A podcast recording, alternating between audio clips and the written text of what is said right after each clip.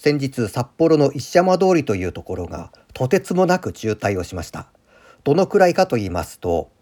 100メートルあるかないかの区間を車で進むのに1時間かかってしまいました。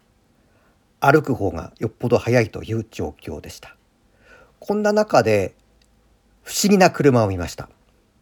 僕の前を走っている車走ってるってほとんど止まってたんですけど老夫婦が乗ってたんです。助手席にいた奥さんが途中で車を降りましてどこかへ行きました。でしばらくして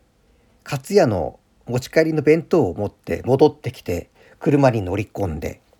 その車 U ターンしておそらく家に帰ったと思うんです。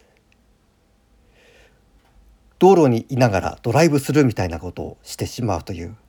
この老夫婦の行動には素晴らしいと感じました。